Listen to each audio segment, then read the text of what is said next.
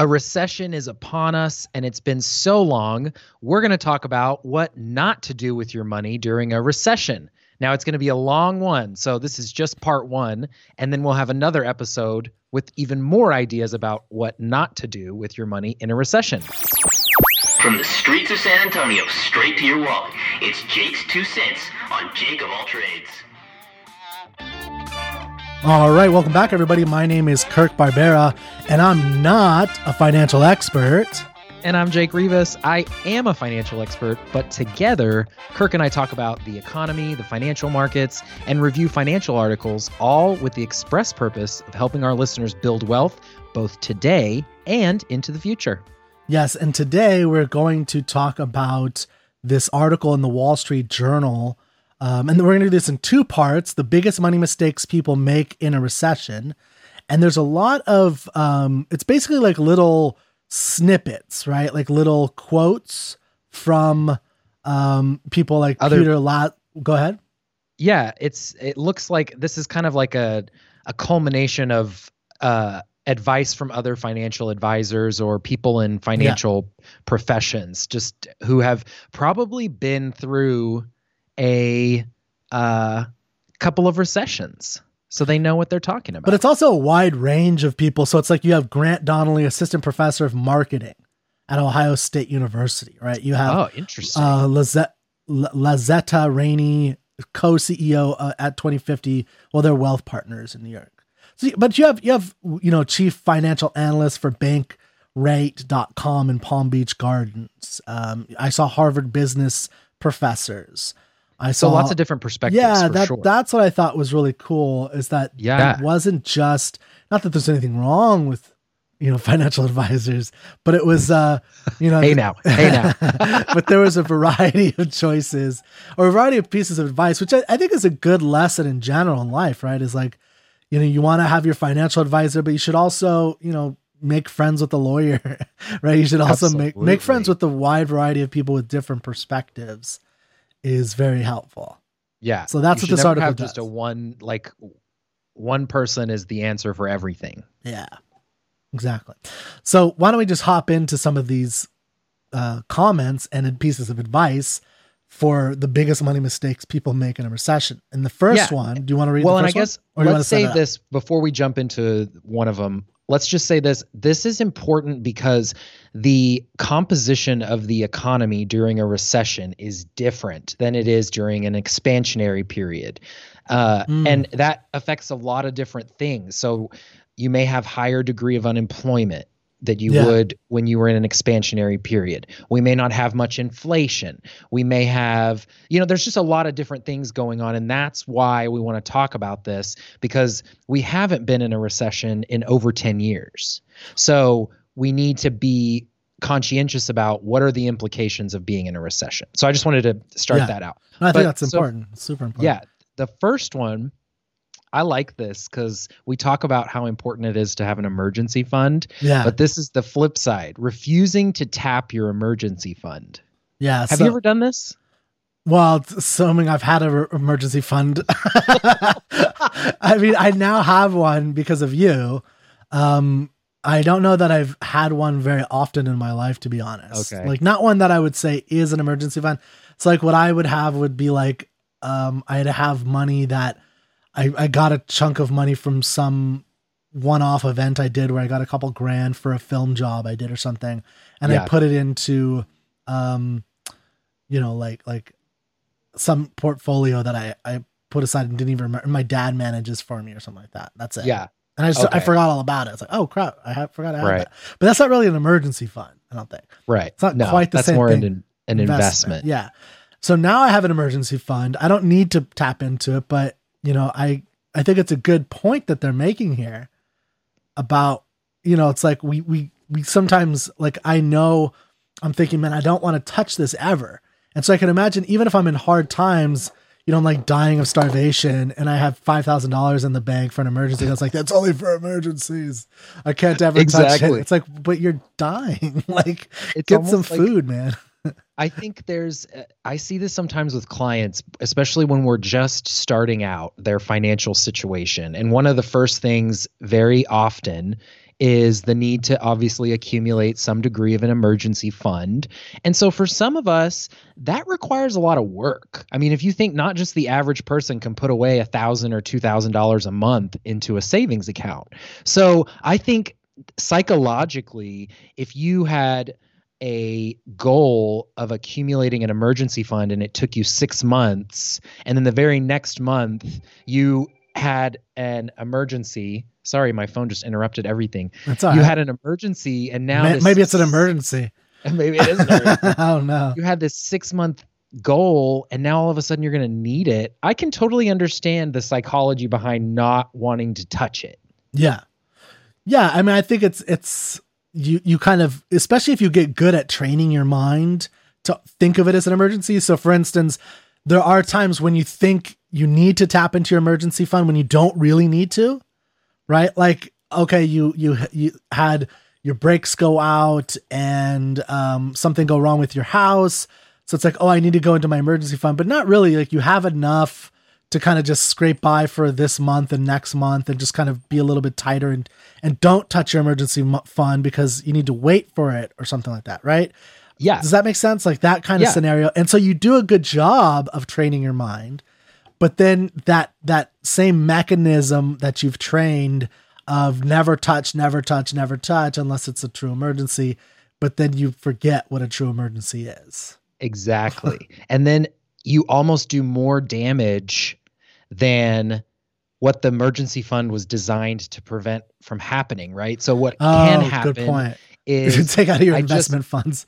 I yeah, like, okay, well I just can't bring myself to take out this money because it was so hard to save it Yeah. that I'm going to take out money from my 401k or I'm going to borrow it on my credit card and just pay it off over a couple of months, right? Yeah. Now you've now you've Defeated increased your cost and you've derailed some of your financial goals. So being able to recognize when a true emergency exists is really important yeah. and then also being able to take the next step of taking a withdrawal from your savings. Yeah.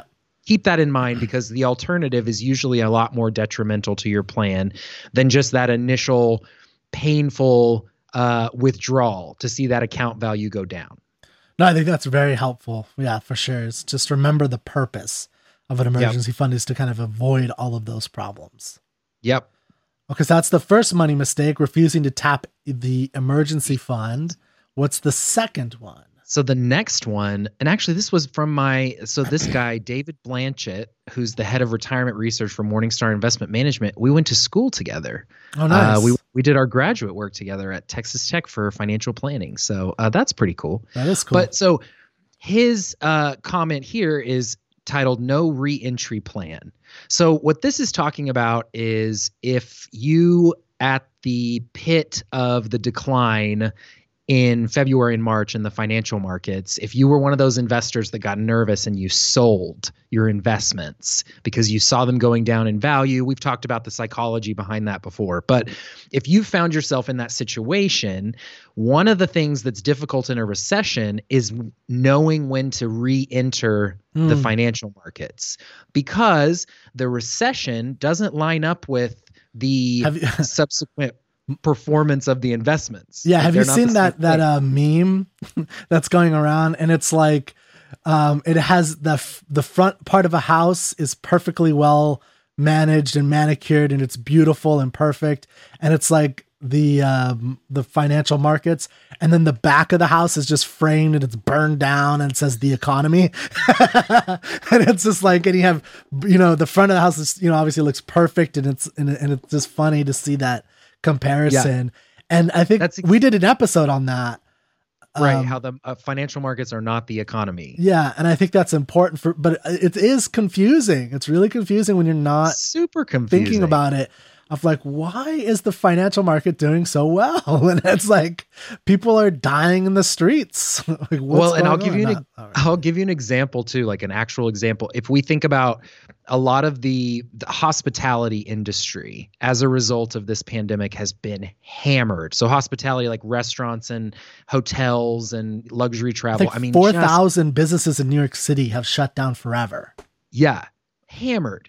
But if we look at Crazy. the percentage of those types of businesses that uh, are part of the overall stock market, it's minimal like it's de minimis so Oh, the okay. majority of your money that you're investing in the stock market has literally no exposure to what's happening in the hospitality sector it's That's when those types of impacts begin the ripple effect across the economy that then the financial markets are going to behave a little differently.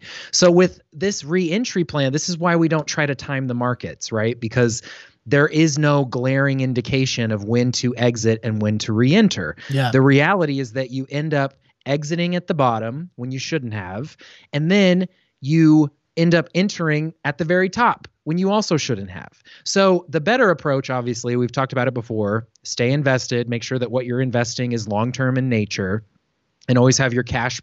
Uh, uh, your cash reserves in place.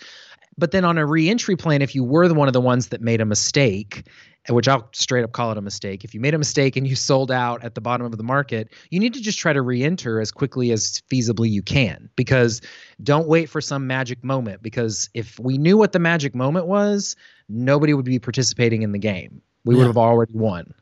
Yeah. But that's part of the the paradox Yeah, because knowing that then makes it impossible. Maybe. right. So then it doesn't exist. But if So you think you know it, then you hurt yourself. Well, but then what I'm saying is like it would equal out and there would be no benefit because everybody would, unless it was Everyone just would you. do it. Like if you had a Mhm. crystal ball, then yeah, that's what everybody wants. That's the fantasy. Right. Yeah. Um, but anyway, Yeah. that's So sci-fi. no reentry plan. Let's not have a reentry plan needed would be the way to go. But if you did sell, get back in because participating in the market wins every time over trying to play it. Yeah, I agree.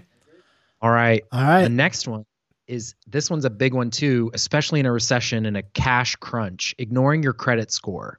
Mm, So it's not uncommon for people who are in a cash crunch to cut some bills.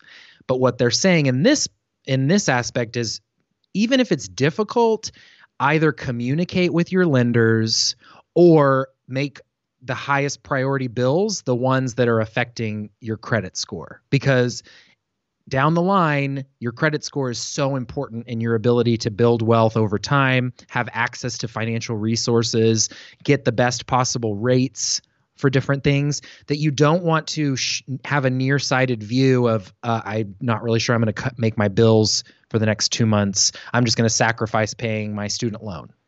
That that's not a that's not really the ideal situation. So the better approach is don't ignore it. If you can't afford it call the lenders up and have a conversation Yeah, and I just got a letter saying that all payments for my federal loans have been frozen, or not, uh, or the like the interest payments are stopped for this year. But it did have like a thing in it that said, "But now is a time a good time to keep paying it off because like it's going to go toward the principal more." Right? Exactly. Um, yeah, like all your payments right now because they're not accruing interest because of COVID. Yeah. Any payments you make right now on your student loans are having a major impact on the principal, which is amazing because that's going to drive down the the total value faster. yeah. Uh, So it's a and good that's time to good try and through that's good through the end of the year, at least as it currently stands. So, Yeah. but keep making them. Um, Keep yeah, making them. so don't ignore that credit score. Don't don't do it.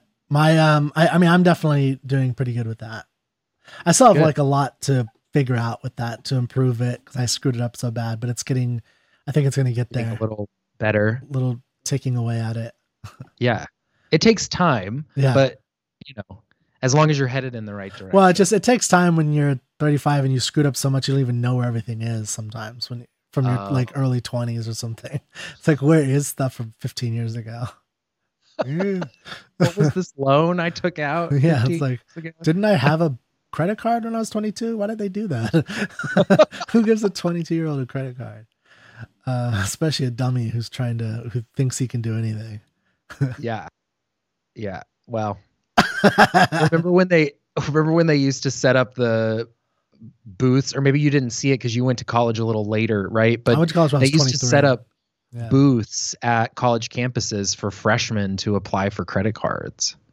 Yeah, I mean, like, I, I think I remembered stuff because I did go to community college right after high school for a semester, but I had to pay for myself. So it was, a, but yeah, I remember stuff like that. When it was just like, I mean, at the time, I was like, well, this is cool. I'm an adult now. But looking back, Yeah. it's like, what? Why would they do that? That's so messed up. So messed And up. And I think it it's is illegal now. Yeah, I think it's it's just so bizarre. Like I think it's so bizarre that we saddle young people who don't really understand with you know tw- tens of thousands of dollars of debt. You know, Yeah. whether it's school or otherwise. But that's Yeah. a different topic. Yeah, go listen to our student loan episode because we talked a lot about that. Yeah. Okay, the next one. This one's also really important because this is a really easy way for people who are in a cash crunch to have a little boost in their paycheck. So they stop contributing to their 401ks or their retirement plan through their employer. Cuz you know, that's money that you don't see going out cuz you just get that comes out of your paycheck and goes deposited into the investment account before the money hits your bank account. So if you stop it, heck, that could be an extra $150 every two weeks, that could make a meaningful difference in the short term. The problem, though, is that now you have grown accustomed to having Mm. that increased $300 a month. It's very hard to go back the other way. So the better approach is to recognize the strain now, but keep the long term focus in mind because that was the objective to begin with. Yeah. No, I think that's really good. Again, this is the habit thing, right? Mm-hmm. So like um this is important to have that habit and to respect. I think people don't always respect habits. I like that. like the power like of that. habits. Like it's Yeah. easy to kind of think, well, you know, we just do it one time. We don't do. This is why, like, I freak out when I can't go to the gym every day, because for Mhm. me, it's not like I'm gonna, you know, I mean, after six months, I've lost all my muscle. I'm super fat, but it's not like missing one day is going to be like that. What's going to be like that is, you know, missing one day that leads to, well, you know, I could sleep in for this week and and not go to the gym, and and that can lead to like, well, maybe I'll just go once in a while or once, you know, three times. You know, it just kind of spirals out of control exactly. versus having like a maniacal have to go, even if I have like two broken legs and my you know spine is curved in ha- into a big X. Oh my God, what happened to you? like I still got to go to the gym. Pandemic was hard on Yeah, you. it's pretty hard on me. But but I think that kind of idea is important here in the 401k. Just have the habit, keep it. Absolutely. Unless And it's also- an emergency, I guess. But I guess it's it's an emergency, but again, you know, when I that's when you have the counsel clients about participating and contributing to a 401k, I always tell them if you're going to be living paycheck to paycheck and this is going to be a huge hurdle for you, don't do it because then it's not going to be a feasible habit that you can realistically abide by That's a month good to point. month. That's a really so good point. I always Yeah. try to preface that. So, you know, because people will be like, well, you got to contribute, you got to start. Yeah, but also you got to get your house in order. So if your house is a mess, yeah. don't be trying to finish out the deck in the back. We got to focus on the mess in the front, you know? Don't buy that yacht. Don't buy that yacht. And then the, the only other thing with this too is from a from like a technical perspective, recessions generally accompany lower stock prices. Now this one's going to be a little unique because we've seen this rise in stock prices even though we're in the midst of a recession. Mm-hmm. But generally speaking historically lower equity prices during a recession, if you stop contributing to your 401k, you're not getting to buy all of those assets on sale. So it's Yeah. better to keep contributing because now I'm getting even more shares because stuff's on sale right now. That's true. Yep. And they might split up FAANG, so we'll that might increase the stocks, which will be Right. crazy. I don't know if Right. everybody. kn- We might do. Maybe we'll do a show on that in the future. We I, should. I don't know if you heard about that, but the splitting up of FAANG. yeah, through antitrust legislation, I actually did not know. I guess Yeah, I they just- they just went like Google was just in front of uh, Congress again, and they was like being really seriously threatened, and it's possible that they're going to be torn apart by at least it's or hit with heavy penalty. We don't know. That's another topic. for another. Interesting. Okay. But yeah, Well, it that would be a super interesting topic though. Yeah, for sure. Now Okay. the- and which is the opposite of the next topic in the money mistakes, the biggest money mistakes during recession, which is let's not talk about money, Yeah. which I think is not you know Ever a good thing. to not talk about it. Yeah. So in other words, you should talk about it. yeah. Let's talk about money. Yeah. Always talk about money, even if it's every day, even if you don't day. have any of it, right? But when, so let me just say, I think um, you should talk about money properly, though. because I think sometimes um, this is a whole topic about communication among spouses and even friends or roommates or lovers or whatever it is. And yeah. it's like, you know, it, it can be challenging because a lot of times, you know, especially if you like share expenses, you might do something where it's like you don't say anything and you know, you don't say that you need more money or that there's coming up with hard times and there's challenges going on and you just kind of like you know one partner kind of just holds their breath for a little bit and just pretends that it's okay and hopes and the other one is seething and resenting all that's mm. the sacrifices being made and they're not going on vacations or they're not buying the things that they said they were going to buy together or go on the trips that they said you know what i'm saying so it's like mm-hmm. that's why it's important to talk that's why it is important to talk about it and have but it, to talk about it the right way and what they suggest here is like planning regular conversations out. So like maybe it's a day a week or one evening you guys have your money talk with your partner or whatever just so that you're you're approaching it very objectively. Like this is on the schedule. There was no emotional stimulus that prompted this conversation. We were already thinking about talking about this and now we have it ready to go so now we can talk about it because I think maybe what you were alluding to is like if uh, the partner hasn't been working for a while and you come home and he's just sitting on the couch and not really doing anything and you guys haven't talked regularly about the fact that he lost his job, right? It's going to build that resentment. And then eventually it's going to be not a productive conversation. And now we've turned something that could have been very constructive into a passionate issue that's going to cause a lot of other issues that you don't need right now because we're in a recession. Yeah. And I think it like, this one's like a tough one because it, it does reveal, um, I think these issues reveal whether you're with the right person or not and for the right reasons because there's a reason why divorces go up during recession. And it's you see someone's money, true money is like a, yeah, like what they were really after is like, oh, they, you know, I'm with this person because I made six figures, or I, you know, I was making one hundred fifty thousand dollars a year, and we lived a certain uh. lifestyle. But now that I'm knocked down a peg, or I lost a job, now I realize that that's not why. You know, she's not, or he's not with me for you know whatever reason. For that it, it's actually for the money we have or something like that. And I think that happens a lot. Uh, that is that like, is interesting. Yeah, I didn't really think about that, but totally, that would expose somebody's ulterior motive if that's what it was. Yeah, and I think and it's it, it's a hard one. I mean, they you know, in well, uh, we go on tangents. We should do one on this one. I, this whole episode. I will say that we early on, or you had an interview with my friends, the Romeros, and yes. how they talked about money. And they are the healthiest couple that I know. And they talk about money all the time. And they even work mm-hmm. together and they run businesses together. Uh, they now have two kids. So maybe I'll share a link to that or reshare that one because I think it's an important like they had a really interesting way of they they were very open about it. They planned together, they saved together, and they were honest with what they wanted, and that is a big part of it because a lot Absolutely. of times it's like, well, if I'm, you know, I thought I could have married, you know, Johnny Boy and he makes a million dollars, like, and it's like, and I married you instead, and now it's like we're suffering and I don't get to be happy, and you know, it could yeah. it could really lead to challenging conversations um, that you just have to have. Right, right.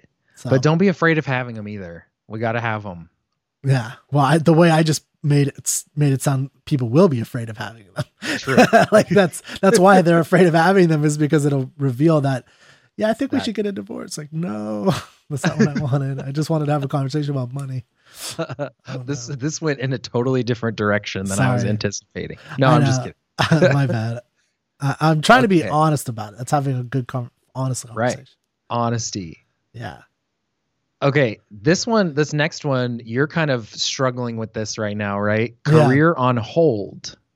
Yeah. So it's it's, and I wonder, and we'll I'll get your take on this Although too. This but I almost but yeah, I almost feel like it's like uh, a little bit of herd mentality. So we assume based on what we hear that things are not good, and so we need yeah. to be in oh, a secure situation or we need to be cautious about making a career shift or taking on a new responsibility or you know seeking out a new opportunity because we feel like things are bad. But i think you have to really take your own situation and keep that in perspective because it could be totally different for you. A lot of some people don't suffer in recessions or the their experiences in their workplace is so severe that a recession doesn't matter you know because getting out of there and getting in and starting a new career is going to provide so much fulfillment for them that don't let the external factors persuade that decision.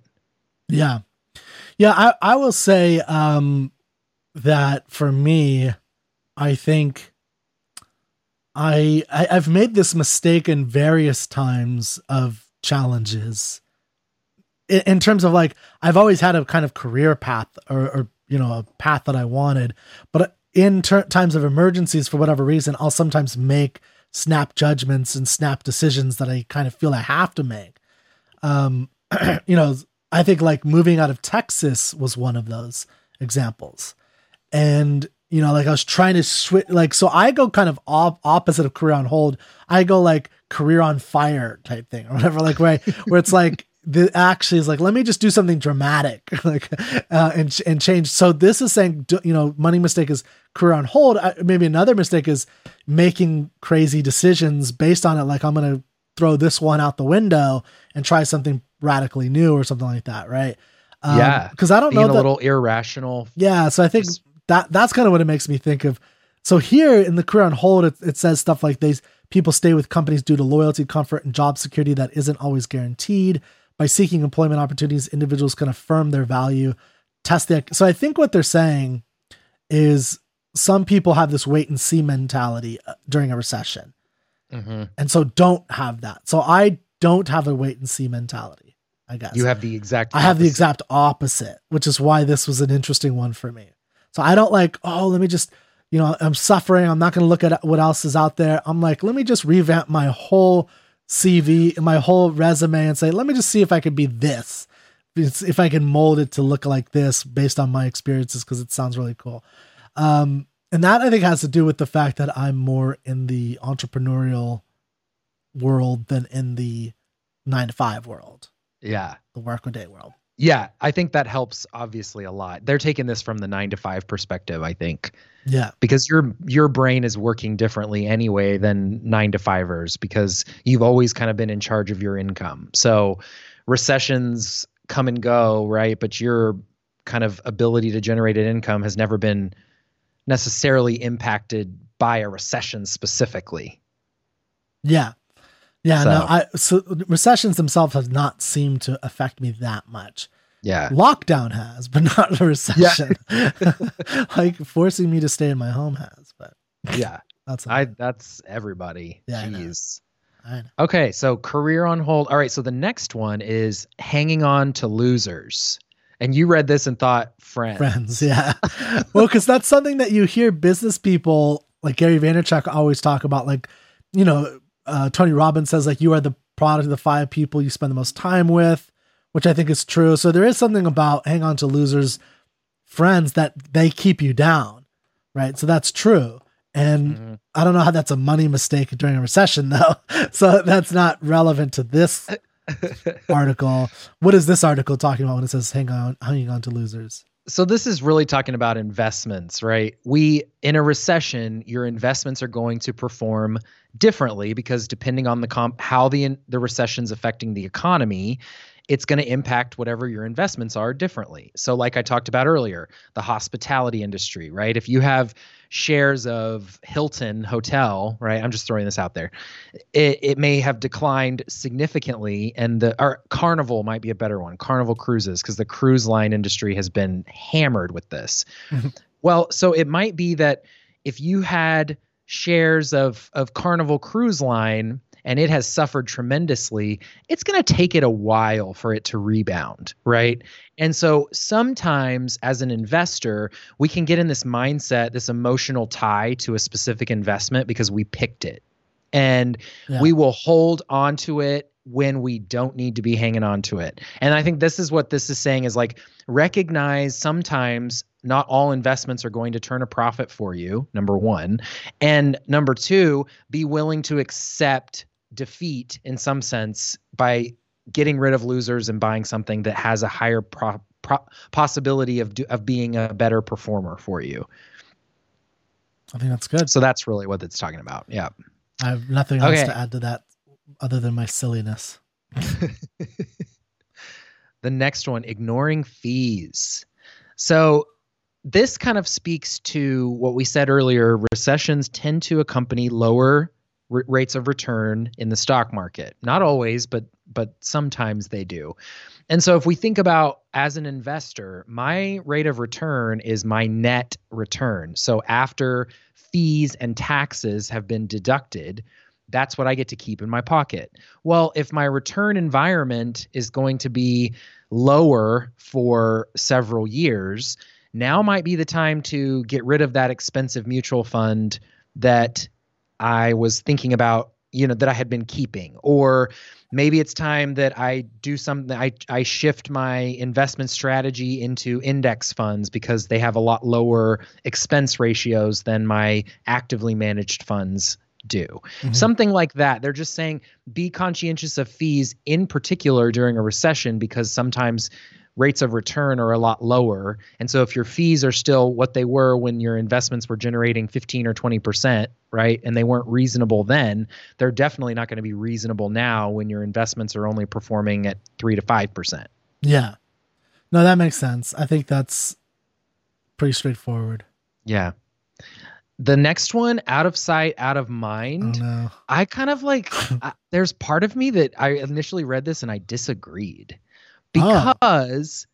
I think about that what they're saying here is that like when a market takes a major downturn, some people just will not even look at their account statements. Yeah. Right. So that if they don't see that it declined, they're not gonna know it declined. You know? Yeah. Which is not true because the reality is that it declined. However, yeah. there's a lot of merit in not acknowledging or not getting caught up in the emotions of seeing those declines when it's money that I don't need for another 20 or 30 years, right? Yeah. It's really not constructive for me to be watching it all the time if it's my retirement account that I don't need this money for 20 years. I'm just going to stress myself out. So I kind of see it as like, okay, your entire financial picture shouldn't be out of sight, out of mind, but there could be aspects of the plan that you know are long term in nature that can you can conscientiously be like I'm not going to look at this because I know that I have the strategy and it's supposed to work for long term. Interesting. Yeah, I um I'm definitely an out of sight out of mind person in general when it comes to this. but it, that it tends to be more for like the fees and what I owe stuff versus what they're talking about here. So we might have to write Catherine Collinson, CEO and president of Transamerica Institute and Transamerica Center for Retirement Studies, and tell her, no, you're trying to create people, create anxious people out there where they're just looking at their retirement and all their accounts and freaking out all the time. And you shouldn't do that. So you should keep a. So what she's saying is true. You do want to. By the way, maybe I should say this may be a worthwhile endeavor for having a financial advisor that they can kind of keep an eye. Is that something that happens with financial advisors? Absolutely, because if you look at what she's saying yeah, here specifically, she's, she's like talking about you know account notifications or investments that require attention. You know, sometimes an investment erroneous transactions or something, erroneous transactions, suspicious activity, yeah. right? That's why you're hiring an advisor is to watch your money and be a steward of your financial your financial assets. Yeah. So from that perspective, if you don't have an advisor that's looking for those kinds of things, obviously you need to pay attention to those kinds of things. Yeah. But from a planning perspective, I guess I'm maybe more I'm more speaking from the advisor role where these are the things that I worry about for my clients so they don't have to worry about it. Yeah, I think that's what it should be. Is that yeah? That's why you should have a financial advisor, is to yeah, it, you know, help you with that. That's important. Keep an eye on stuff, that then you don't get hooked up. Yeah. Okay. The um, next one, abandoning entrepreneurial dreams. So we already talked about you don't struggle with this. No, I do sometimes. Absolutely. No, I, I struggle with this all the time. That's part of the problem is I um, get into these things and I abandon like not entrepreneurial dreams in the sense of being an entrepreneur or, or like trying some other thing. It's that um because uh, this is advice for people who are nine to five and are I think saving for their own small business, right? Like they want they're working nine to five so that they can open up their own coffee shop or restaurant and or bar or something like that. That's something that they have always or whatever it is, right? For and this is talking about when the economy goes south, people typically hold back from starting a small business. Yeah. Um, even though it's maybe counterintuitive to start a business during a recession, a downturn can be the perfect opportunity, and I think that's true. Uh, totally. Actually, if you look at a lot of successful companies, there's these motivational books or whatever, and they have lists of all these companies that started during a recession or depression. A recession. Yeah, and it's it's yeah. the majority of the big companies that uh, you'd be surprised how many of them began in a recession or depression. And that was kind of the opportunity. And sometimes it's because you lose your job and it's like, well, this is all I got. You know, I'm gonna have to just right, figure it out. Forced into it. And there's no, it's very difficult for me to find a job, and that happens sometimes. Yeah. Um, so I think that is what they're talking about, and I totally think that's good advice. Um, you know, so my my problem is a little bit different. Mine is more unique. I don't know how the universal aspect of it. It's it's kind of like if you're n- rarely or never a nine to fiver. Mm-hmm. The the the danger is so if you're always in that entrepreneurial mindset, the the work for yourself mindset, the danger is switching gears at the wrong time because of a financial disaster. Right? Rather than working through and making it work, it's easy to say, oh, I'm just going to go, you know, either go back, get a life raft to get a job or try a different approach. Do something totally Do something different. Totally different, right? Gotcha. Like, yeah, I want to be a writer, but now I want to be a, you know, an underwater wielder. Welder, right. Welder, wielder. Wielder. I'm gonna, I'm gonna wield things uh, underwater. Underwater. if I could do that, man, if I can make money doing that, I'll just do that at this point. so hold it, stuff underwater. So I think there is one commonality here, though, which is the the opportunistic nature of the recession. So even yeah. in both examples, like what they're talking about, specifically, credit is a little easier to get. So a loan is usually easier to get in a recession, and also it's uh, cheaper to afford it because interest rates are super low, right? Yeah. So in your situation, if you were wanting to get more education, maybe that's still a way to pursue your entrepreneurial dreams and now it's actually a little more affordable because interest rates are near zero right? So now yeah. my access to capital is better. And then also if you're a small business it's sometimes better to get a piece of real estate in a recession because it's a little cheaper. So there is certainly opportunities in both aspects but i see what you're saying in the sense yeah. that like you kind of have the natural tendency to jump ship on this and go do something else. Sometimes yeah. I mean mm and it, it's just that's the feeling that you get and i think it's important. But what you're saying is true and very helpful that this is a good time to like you know because there's other opportunities. If you're starting a business or if you already have a business there are people who lose their job that you know might be willing for a lower price than normal or even volunteer at first which is technically not legal i think. But um, you know like i have a volunteer for uh, my magazine for the first time ever and ah. that's you know part of it's because they can't find the job that they want. And they're you know they're trying to be a teacher but the teaching jobs are kind of difficult and you know so they have more spare time. Yeah. So there's other opportunities like that. Yeah. Yeah. And that's would have never presented itself had well, it, have, it would have eventually, I think, but it's just a challenge. And now mm-hmm. that there's all this free time, there's people, you know, or you know, people feel like there's this free time they can't go do other stuff. So I've been able to get more content, for instance, for my magazine, um, created that way through through that opportunity. So hmm. depends what you're doing. Yeah. Okay, so the next one, attaching emotion to the family home. Yeah. So it's kind of talking about like if you if you lost a parent yeah. in a challenging time and during a recessionary period there's a lot of them just your emotions in general are going to be at a higher level. Yeah. So this is kind of warning you like remember to evaluate a, a family home as an asset first before attaching yeah. any type of emotion to it and make the decision that's best for your financial situation. Try as best you can to keep the emotions out of it. Whether to sell or not Sell or not, right? Yeah. Yeah. this is talking about like if if you're in a cash crunch and you've been holding on to a family house that you inherited just because you can't let it go, right? Well, this is one of those particular areas that you might have to let it go. Yeah. I agree. So, Get emotion out of it. yep, yep. And that's also where a financial advisor is helpful because we don't have any emotions. We're just like, get rid of it.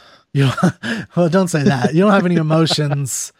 You're not robots. you don't have any emotions like the emotions that I might have toward a house. That, Right. You know, you're you're able to have a detached sense Yeah. of things. And I would also never tell someone just to get rid of it. I would provide Yeah. a case as to why, objectively, this is probably your best choice. and it's still your decision at the end of the day. Of course. Of course. Of course. Okay, Okay. this one is the next one is early withdrawals. So specifically from retirement plans.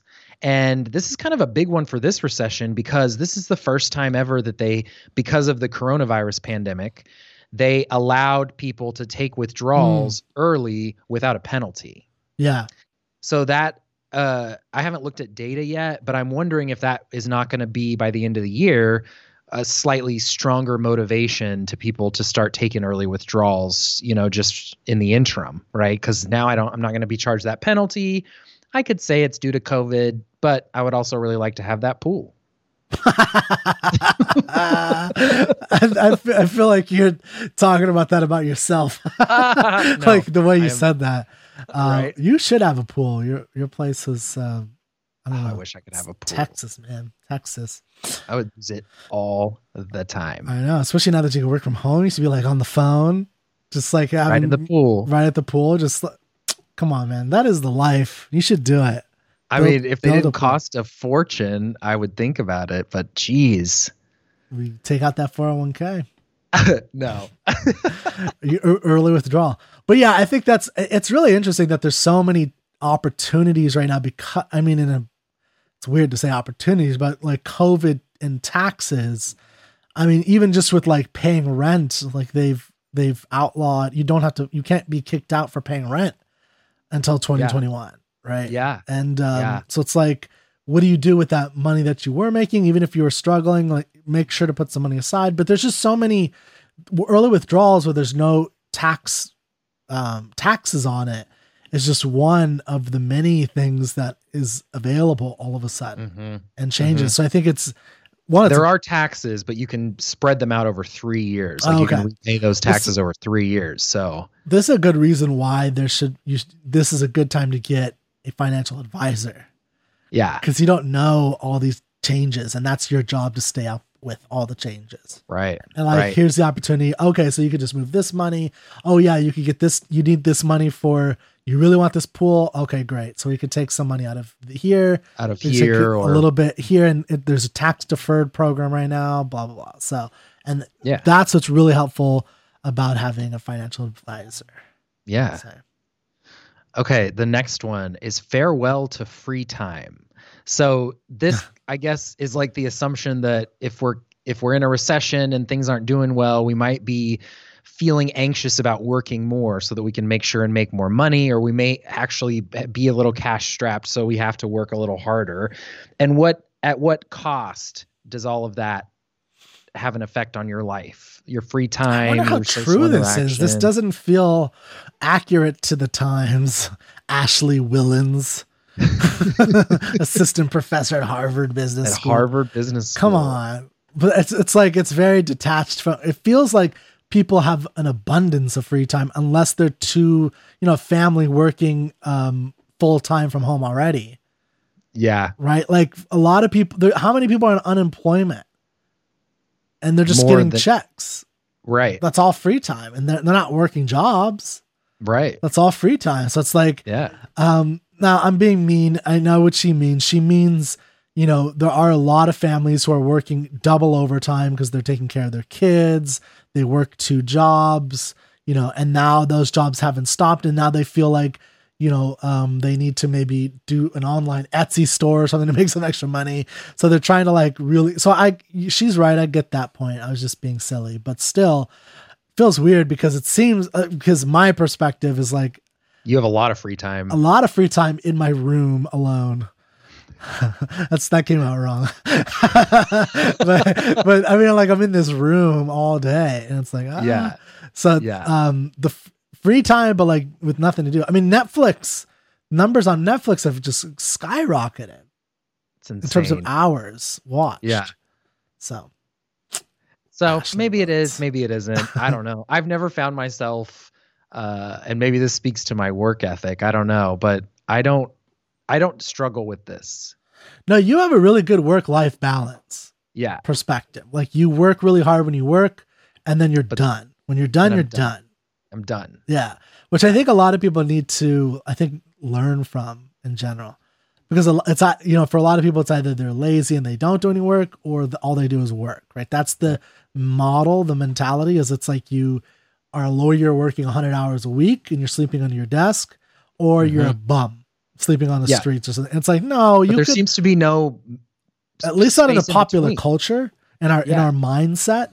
But I think that's not accurate. I mean, the accurate time is that you figure out what your hours are, you work those hours really hard, you plan it out, and then when you're done, you go do your fun things that you want to go do.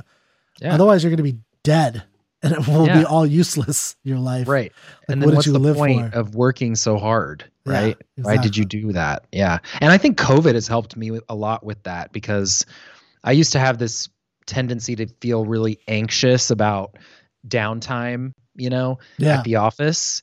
And then being able to Mm. go home, it was like, wow, but I actually did twice as much work this morning than I normally do in the office. So I'm like comfortable taking an afternoon off. that's something I learned years ago at working for myself, like a decade ago. Yeah. That's one of the advantages of working for yourself is you learn, yeah, when you now the flip side is that if that's all it is, then you really have to be rigid about doing the work because Right. it could easily slip away.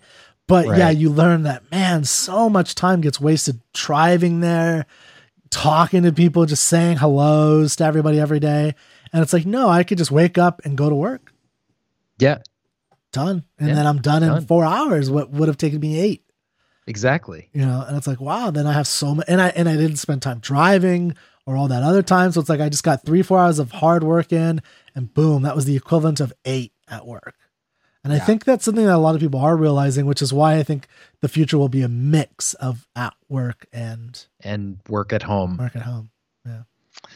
New times. So New interesting. times Okay. Uh next one, a tendency to overcorrect. Yeah They give the example of, you know, due to anxiety and fear in a recession, you may feel the need to be like overly uh conservative with your spending where you cut out all of your extra stuff. So then you have zero pleasure in your monthly budget. yeah And that could be going too far because now you're damaging your mental health temporarily for the sake of something that probably wasn't an actual crisis to begin with. Yeah i mean i think this is um i think this is just an important life lesson Yeah. in general. Like it's not just about a recession. I mean, recession is one example, but there is a tendency to like have a knee jerk reaction, like I've said a couple times already, that is a problem for people.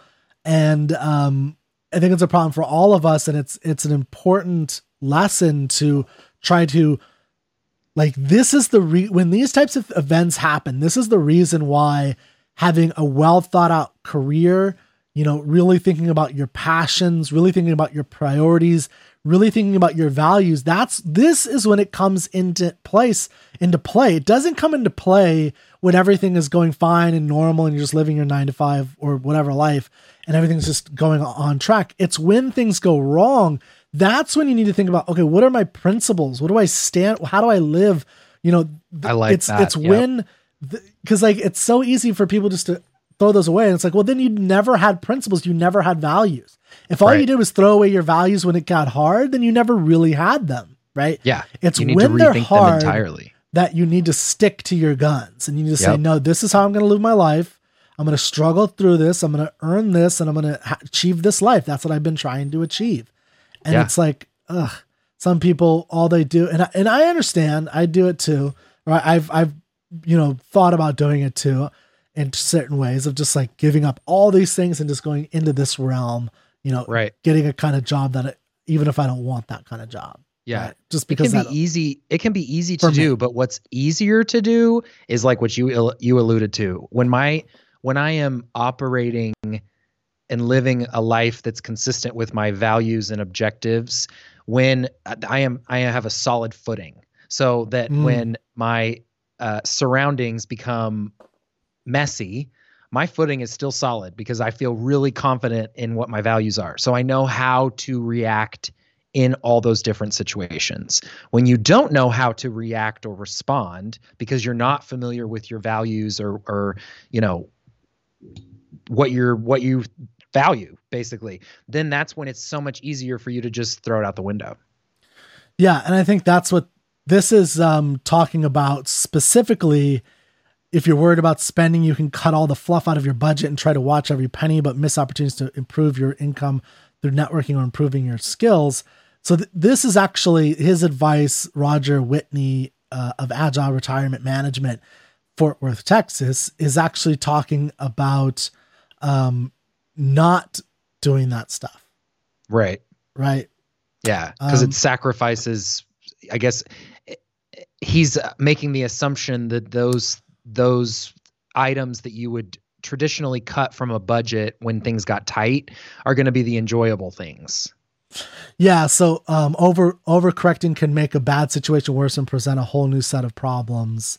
So you're worried about spending, you cut out all the fluff. Yeah, Mhm. and then you you don't improve your networking and improving skills. Okay, yeah, yeah. So I I think that is a very minor part of the problem. I think what Yeah. we're talking about is a much more prevalent and cha- difficult thing. I mean, I see this all the time where it's like, uh, or not all the time, but I've, I see it sometimes where, you know, let's say you believe in something politically and then it becomes challenging to believe in that thing at work because you might, you know, lose your job during a recession. Mm, You know what I mean? Like, uh, um, Yeah. I don't want, I don't want to get political, but, but that's like a stark example of then you give that up just to get along. right. You give up your beliefs. So that's one simple example a- of like your your kind of your fear leads to you overcorrecting in a way that cuts a part of you away from yourself. Right. And I think that's how you start to become less and less like yourself because you know it's like, oh, I'm going to hold to my ideals and then the crap hits the the fan, right? yeah. And then you're like, difficult. never mind. I'm just going to go along with everybody else and I'm just going to, you know, do what they say and just be a good little boy and that's it, right? Because I need to make my money and that that I think is what happens to a lot of people, especially as they get older. Um, that's why it's like, you know, they say, you know, you're a liberal when you're young and you're a conservative when you get older. But I think part of that is because um, you know, not that I'm liberal or conservative, but part of that is because I think, you know, people tend to give up bits of themselves as they go. as they go. Yeah. Yeah. Yeah. Interesting way to look at it. So be aware of your values and make sure Yeah. they really are your values too, because then it makes it easier to defend them. And I think that's a good place to stop this episode for part one, which Part went longer one. than I thought, but I think I think it's a good episode. I hope everybody enjoys this because there's a lot of cool points in there. Like, yeah. A lot of cool this Wall Street Journal. I'm I'm digging this Wall Street Journal article for sure. All right, guys. Well, make sure to tune in for part two of this episode where we're going to cover many other things to think about during this recessionary period to help you make smart choices with your money. I hope you enjoyed this episode. Thank you for listening. Be sure to check us out on social media by searching for at Jake's Two Cents and check out the blog at jakes2cents.com. Take care. We'll see you next time.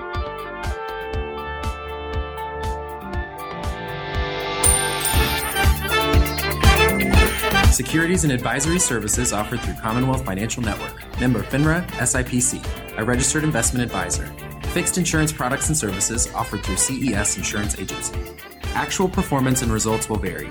These interviews do not constitute a recommendation as to the suitability of any investment for any person or persons having circumstances similar to those portrayed. Consult a financial advisor regarding your specific circumstances.